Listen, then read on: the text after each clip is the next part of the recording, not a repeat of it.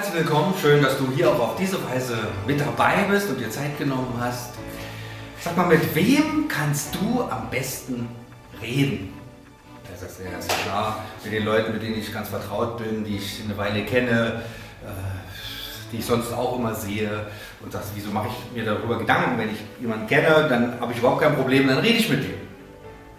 Ich bin vielleicht schon 25 Jahre verheiratet und wir reden ohne Ende. Oder bei mir ist es manchmal so, reden ist auch ein bisschen unterschiedlich. Ne? Zum Beispiel früher am Frühstückstisch, ich weiß nicht, wer früh immer schon fit ist.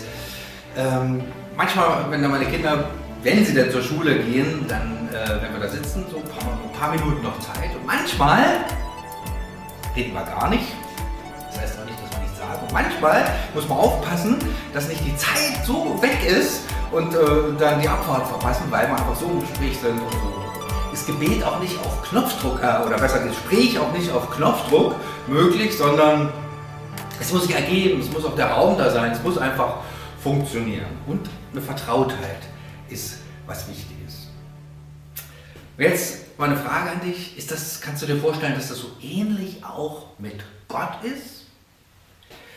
Wenn ich jetzt so rumgucke in unserer wunderbaren äh, deutschen Landschaft hier oder hier in Sachsen, äh, Zwickau, Spezialgebiet, ähm, wie ist es da mit Gebet? Fällt es dir leicht in der Gemeinde zu beten? So ganz so, Bruder, Schwester, jetzt bist du mal dran, bete mal? Oder ist das gar nicht so einfach? Oder wenn man sagt, ah, ich soll jetzt beten und man schreibt dann irgendwas auf und es wird so zum Fürbittengebet, man denkt, huch, was ist das jetzt für eine Sprache? Meine Erfahrung ist, Gebet fällt uns nicht ganz so leicht. Vielleicht, wenn du abends betest, wenn du einfach mal so für dich persönlich betest, klar, das wird schon gehen. Aber normalerweise sind auch die Veranstaltungen, wo wir uns treffen zum Gebet, nicht überfüllt. Gut, jetzt betreffen immer so eine Sache, aber äh, du kennst ja deine Gemeinde oder die Kreise, in denen du bist. Sind die Orte, wo man sich trifft zum Gebet, voll oder sind sie eher leer? Ich habe das Gefühl, dass uns das nicht ganz leicht fällt, uns da zum Gebet zu treffen. Ähm, wenn ich Gott kenne, so ist mal meine These, dann fällt es mir auch leichter zu beten. Wenn ich mit Gott verbunden bin, fällt es mir leichter, mit ihm zu sprechen. Und ich mache da kein Drama draus und sage, so jetzt aber Gebet und meine Sprache wird ganz förmlich, sondern ich rede, was mir auf dem Herzen ist, was mir wichtig ist, was mich bewegt. Das kann ich einfach Gott sagen, ganz normal, weil ich ihn ja kenne, weil ich einfach mit ihm verbunden bin. Und das Gute ist ja, Kommunikation hat ja immer zwei Seiten, sozusagen mindestens. Ne? Und die Seite Gottes so glaube ich das, zumindest so lese das auch in der Bibel, ist immer offen. Also Gott ist immer da, hat immer Zeit, dem kann ich mal vertrauen, der haut mich nicht in die Pfanne, der ist nicht, ist nicht nur da für mich, sondern er liebt mich auch, er ist mir zugewandt, er möchte mein Bestes. Und das finde ich ist ja schon eine mega Voraussetzung für Kommunikation. Die Frage ist, steige ich da ein in so ein Gespräch oder wie geht das überhaupt? Wie funktioniert das überhaupt? Und ich glaube, es lohnt sich mal ein bisschen zu gucken, wie funktioniert ähm, Gebet, Gebet in der Bibel zum Beispiel. Wenn man jetzt einmal quer durch die Bibel geht, äh, dann äh, ist es ganz erstaunlich, dass Gebet immer ein Thema ist. Immer gibt es ein Reden mit Gott. Ganz schon am Anfang. Der gute Abraham. Ja. Gott hat ihm gesagt, komm, mein Freund, raus aus deinem aus deiner Wohlfühlzone, aus deiner Komfortzone. Ich habe mal einen Weg für dich, ich sage dir noch nicht, wo es lang geht, aber auf geht's. Und dann brach Abraham auf und was ganz Neues entsteht. Mose, er war 40 Jahre in der Wüste, zockelte da so vor sich hin und plötzlich erlebt er Gott und Gott spricht ihn an und er hört und die kommen miteinander ins Gespräch und Mose bekommt einen Auftrag und es geht los. Und was ganz Neues entsteht. Das Volk, sein Volk wird befreit. Naja, das sind so die großen Heroes im Alten Testament. Ne, die Priester reden und die Hauptamtlichen reden sozusagen mit Gott. Ähm, reden auch ganz normale Leute mit Gott. Und da gibt es eine schöne Geschichte im Alten Testament, im Richterbuch. Ähm, da gibt es eine Frau, heißt Hannah. Ähm, vielleicht kennst du die, weißt du, die hat, ist verheiratet, im besten Alter äh, und müsste eigentlich Kinder kriegen, aber kriegt keine. Und das ist für sie eine echte, echte Not, eine echte Herausforderung. Das war so, als fehlte ihr was. Sie wollte unbedingt Kinder haben. Die Situation war noch so ein bisschen schwierig, weil die Hanna war verheiratet mit einem Mann, das ist schon mal nicht schlecht. Aber der Mann hatte, und das war damals vielleicht nicht so ganz ungewöhnlich, zwei Frauen. Und da ging das Theater schon los und die andere Frau hatte Kinder, Anna hatte keine Kinder. Okay, kannst dir vorstellen, da war jetzt, das war jetzt nicht so sehr witzig. Aber es waren fromme Leute und die gingen einmal im Jahr zum Tempel. Interessanter Rhythmus für Gottesdienstbesuch. Tempel in dem Sinne war noch nicht äh, erfunden, sondern es gab noch dieses Zelt, dieses Zelt der Begegnung, die Stiftshütte in Shiloh. Ähm, kann man heute auch mal hingehen, steht natürlich kein Zelt mehr da, aber man sieht noch diesen Ort und diese Begebenheiten da, sehr interessant. Äh, und da ging die hin, jedes Jahr, und einmal waren die da und Ihr Mann, der hat ein Herz für seine Frau, er mochte seine Frau und er sah, er geht's nicht gut. Und er fragte, was, was ist mit dir? Und dann stand sie auf und sie ging zu diesem Zelt und sie betete. Und sie betete so in ihrem Herzen und war so in sich versunken, dass sie gar nichts mehr um sich mit herum mitbekam. Aber ein anderer bekam was von ihr mit. Und das war dieser Priester Eli, der da zuständig war. Der war schon lange da, der war schon alt. Er war nicht nur alt, er war auch sehr korpulent. Und er war vielleicht nicht so ganz der Publikumsliebling da so. Ne? Und der sah sich das eine Weile an und dann sagte er zu Hannah, du übergib dich und werd wieder nüchtern, weil er dachte, die ist betrunken. So hat die gebetet. Weiß nicht, was sie da, wie die das gemacht hat. Das war kein stilles, in sich gekehrtes Gebet, sondern ihr hat ihr Herz vor Gott ausgeschüttet, ihr hat Gas gegeben, weil ihr das so wichtig war. Und dann erklärt ihr Hannah das, und das ist wahrscheinlich dem Eli das ein bisschen peinlich, und er sagt, du, geh mal, Gott hat dein Gebet erhört. Und tatsächlich, kriegt ein Kind. Und dieses Kind heißt Samuel. Und der kommt später genau an diese Stelle und als er groß ist, wirkt er, dass äh, es eine geistliche Erneuerung in Israel gibt. Eine Frau betet, Gott hört ihr Gebet. Und ähm, kannst du nachlesen, 1 Samuel 1 ab Vers 9 und da noch so ein paar Verse weiter. Ähm, wo ein ganz großer Ort des Gebets ist, aber das, das streife ich normal, sind die Psalmen. Da sind sozusagen alle Themen drin, die dein Herz begehrt. Leid, Klage, Freude, Begeisterung, aber auch tiefe Verzweiflung, alles. Und das finde ich gut. Das ist so wie so ein, wie so ein Themenöffner. Ne? In den Psalmen ist alles drin, äh, wo ich beten kann. Da gibt es kein Thema, was da ausgelassen ist so eine große Vertrautheit, eine große Hingabe, auch manchmal eine Verzweiflung, aber auch eine große Begeisterung über Gott. Psalm, großes Kino, musst du lesen. Altes Testament, groß und klein, beten, was ganz Wesentliches und auf das Gebet hin passiert was, es verändert sich Geschichte. Dann kann man ja denken, ja Jesus, wie war es mit Jesus mit Gebet? Ganz großes Kino, Jesus betete ziemlich oft. Er betete manchmal die ganze Nacht wenn was Großes anstand, zum Beispiel als er seine Jünger äh, dann ausgesucht hat, er betete, auch wenn er jetzt, wenn großer sozusagen jetzt sich großer Erfolg einstellte und da viele Heilungen waren, bet, zog er sich zurück, betete, um wieder sozusagen geerdet zu sein und mit Gott, seinem Vater, verbunden zu sein. Und wenn du denkst, Mensch, wieso betet denn bitte schön Jesus? Ist doch der Sohn Gottes, dann muss er nicht beten. Doch. Jesus sucht die Nähe zu seinem Vater, sucht diese Beziehung und er sagt sogar mal so einen ganz steilen Satz, was ich den Vater tun sehe, das tue ich auch. Und das ist so ein, auch noch so ein Blick auf Gebet. Das ist nicht nur, ich sag mal schnell drei Punkte, das kann es auch sein, sondern es ist, ich, mein Herz kommt in denselben Takt wie das Herz Gottes. Das ist natürlich dann schon ein krasses Gebet. Macht Jesus. Und äh, er betet an verschiedenen Stellen immer wieder, betet er, wenn er Menschen heilt, wenn zum Beispiel sein Freund Lazarus starb, ja, der musste nicht nur geheilt werden, der war tot. Ja, und schon länger tot und es war warm. Es war da nicht mehr ganz so schön. Und äh, Jesus kommt dahin und sagt, Vater, ich danke dir, dass du mein Gebet erhörst.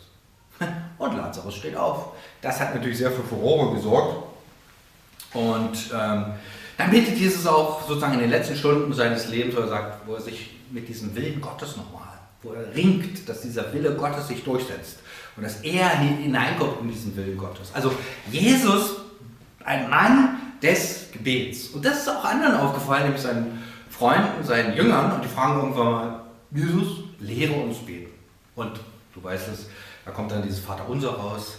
Wir beten immer das Vaterunser auch so fix durch. Ne? Und das ist ja eigentlich nicht der Witz vom Vaterunser, sondern es ist wie so ein Themengeber, so ein Überschriftengeber. äh, wo, wo, was weiß ich so, äh, Vater unser im Himmel, wo ich sage, Mensch, krass, ich habe einen Vater im Himmel, der ist da und der ist nicht nur auf dieser Erde, nicht nur äh, hier in diesem Horizont, wo ich so bin mit meinen Beschränktheiten, sondern der ist in dieser himmlischen Welt und so weiter. Okay, auch so ein Thema, kannst du mal drüber nachdenken. Vater unser. Und nach dem Vater unser gleich so, als ob Jesus nochmal sagt, so jetzt Freunde, ihr habt das Vater unser und jetzt gibt es nochmal eine Lektion, wie funktioniert eigentlich Beten, wie geht das? Kommt noch ein ganz wichtiger Text zum Thema Gebet, steht im Lukas-Evangelium, äh, ab Vers 5 und da steht, ähm, und Jesus sagte zu ihnen, stellt euch vor, ihr habt einen Freund und geht mitten in der Nacht zu ihm und sagt, Freund, leih mir drei Brote, denn ein Freund, der auf Reisen ist, ist zu mir gekommen und ich habe nichts, was ich ihm vorsetzen könnte. Und jener drinnen würde antworten, belästige mich nicht, die Tür ist schon verschlossen, meine Kinder liegen bei mir im Bett, ich kann nicht aufstehen und dir etwas geben. Ich sage euch, wenn er schon nicht aufstehen, ja genau, wenn er schon nicht aufsteht und um ihn etwas, um ihm etwas gibt, weil er sein Freund ist, so wird er doch seines unverschämten Bittens wegen aufstehen und ihm geben, so viel er braucht. Und ich sage euch, bittet, so wird euch gegeben, sucht, so werdet ihr finden, klopft an, so wird euch aufgetan, denn wer bittet, empfängt, wer sucht, der findet, wer anklopft, dem wird aufgetan. Und wer von euch gibt seinem Sohn, wenn der ihn, den Vater, um einen Fisch bittet, statt des Fisches eine Schlange oder wer gibt, äh, wenn er ihn um ein Ei bittet, einen Skorpion? Wenn also ihr, die ihr doch böse seid, euren Kindern gute Gaben zu geben wisst, wie viel mehr wird der Vater den Heiligen Geist vom Himmel herab denen geben, die ihn bitten.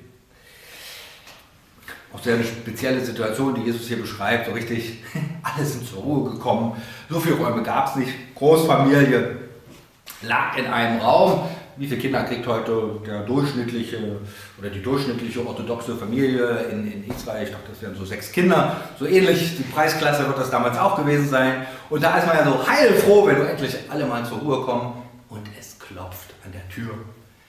Ähm, und extra, Jesus erzählt extra zum Beispiel mit so einem Peinlichkeitscharakter, um zu sagen, du, du kannst das.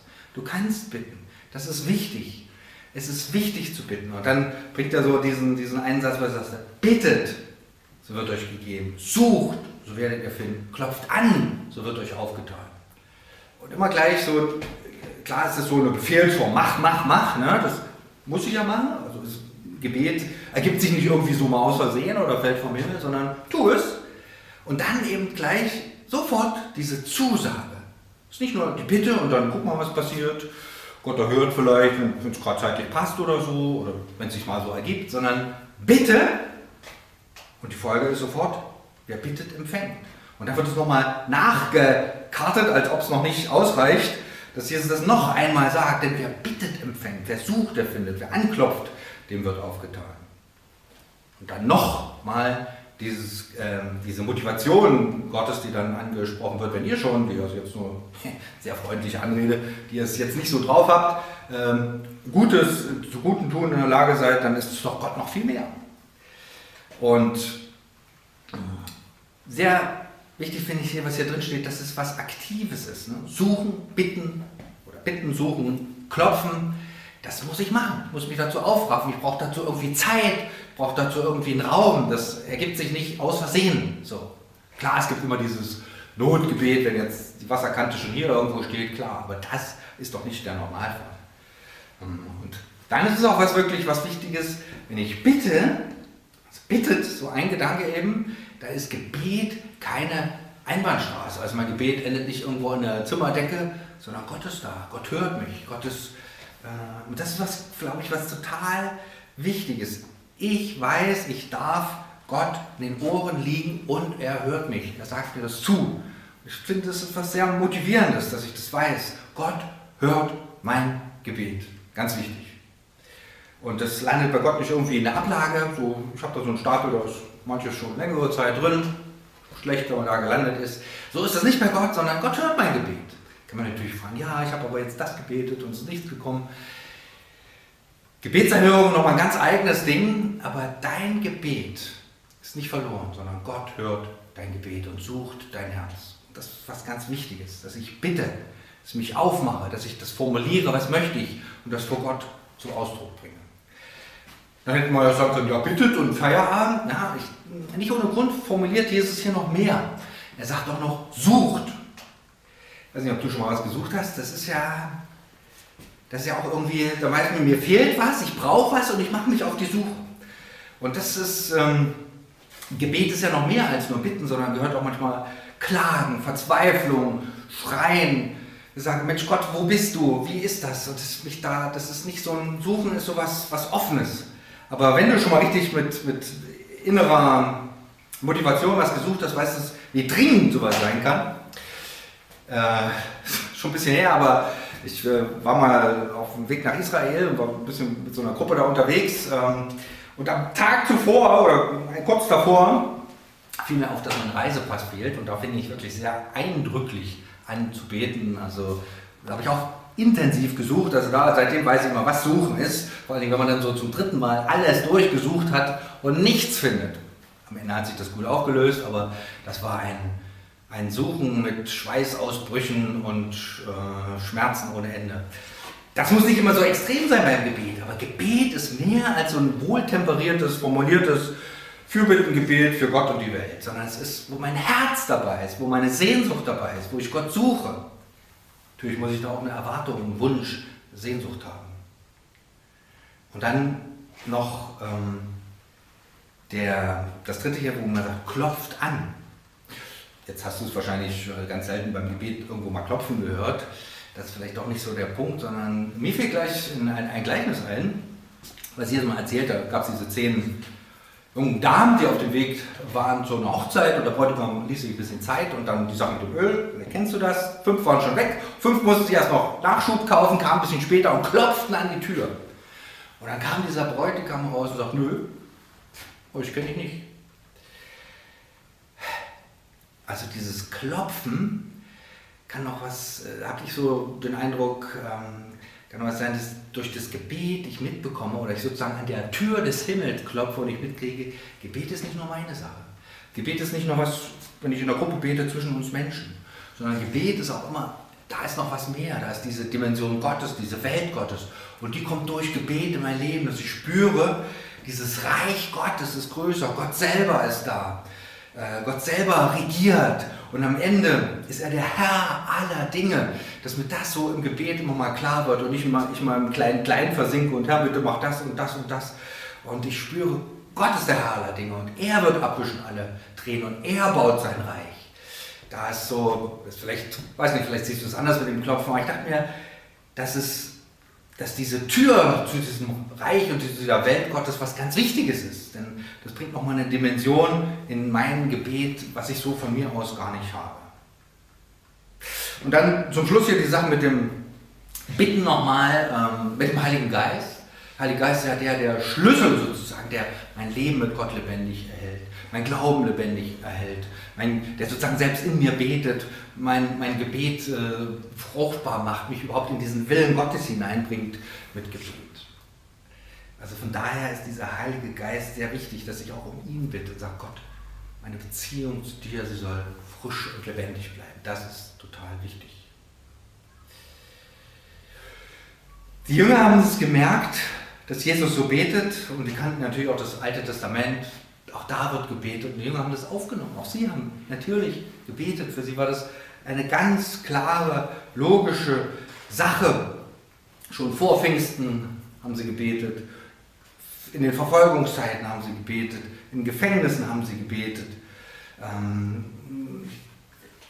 Paulus und Barnabas saßen mal im Gefängnis, äh, Paulus und Silas äh, saßen mal im Gefängnis in der Apostelgeschichte 16, waren da in den hintersten Block gesperrt, also sozusagen die feuchteste, dunkelste Ecke.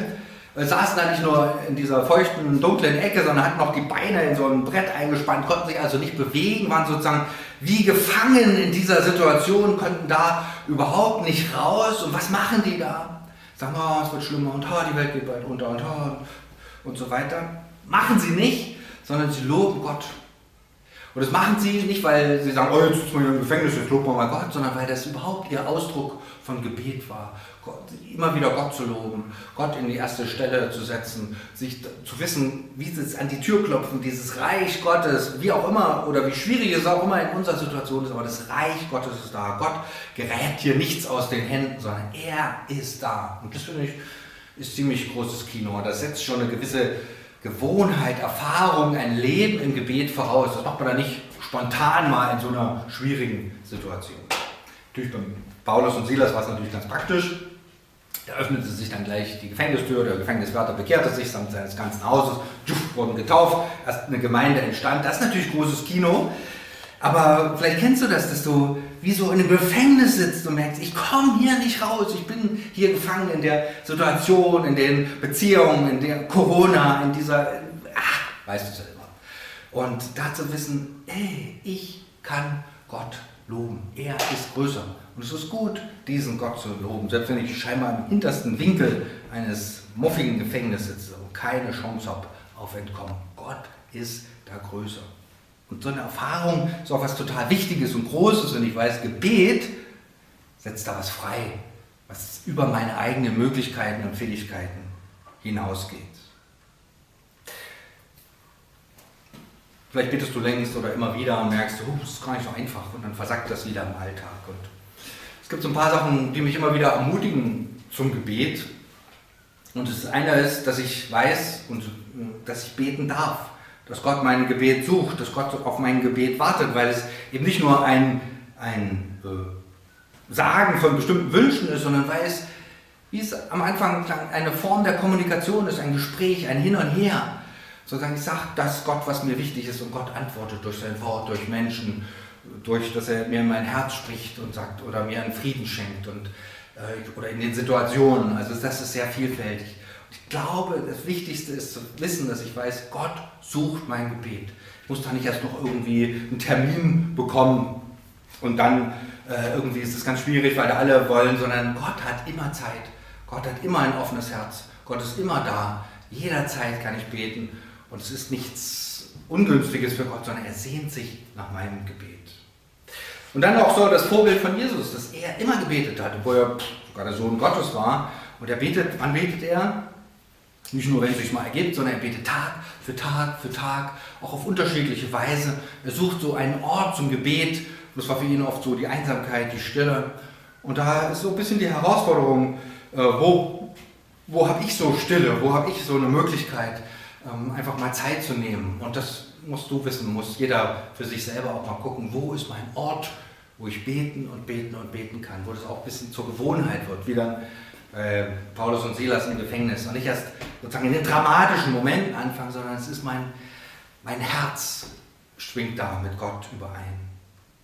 Und dann auch zu spüren, ja, meine Gebetskraft ist ja nicht so, nicht so einfach. So, ich brauche diesen Heiligen Geist, ich brauche diese Ermutigung Gottes. Und dann ist es natürlich toll, wenn ich Menschen habe, mit denen ich gemeinsam beten kann, in deiner Gemeinde, in deinem Ort. Klar, es ist jetzt mühsam, sich zu treffen, ich weiß, aber da kann man auch sich was einfallen lassen und kreativ sein. Suche Menschen, mit denen du beten kannst. Und ich bin froh ab und zu, treffe jetzt gerade beim letzten Treffen konnte ich nicht dabei sein. Es war richtig schade, mich ab und zu mal mit Menschen, wo wir einfach sagen, wie es uns geht und das auch sagen können und dann füreinander beten. Kein großes Ding.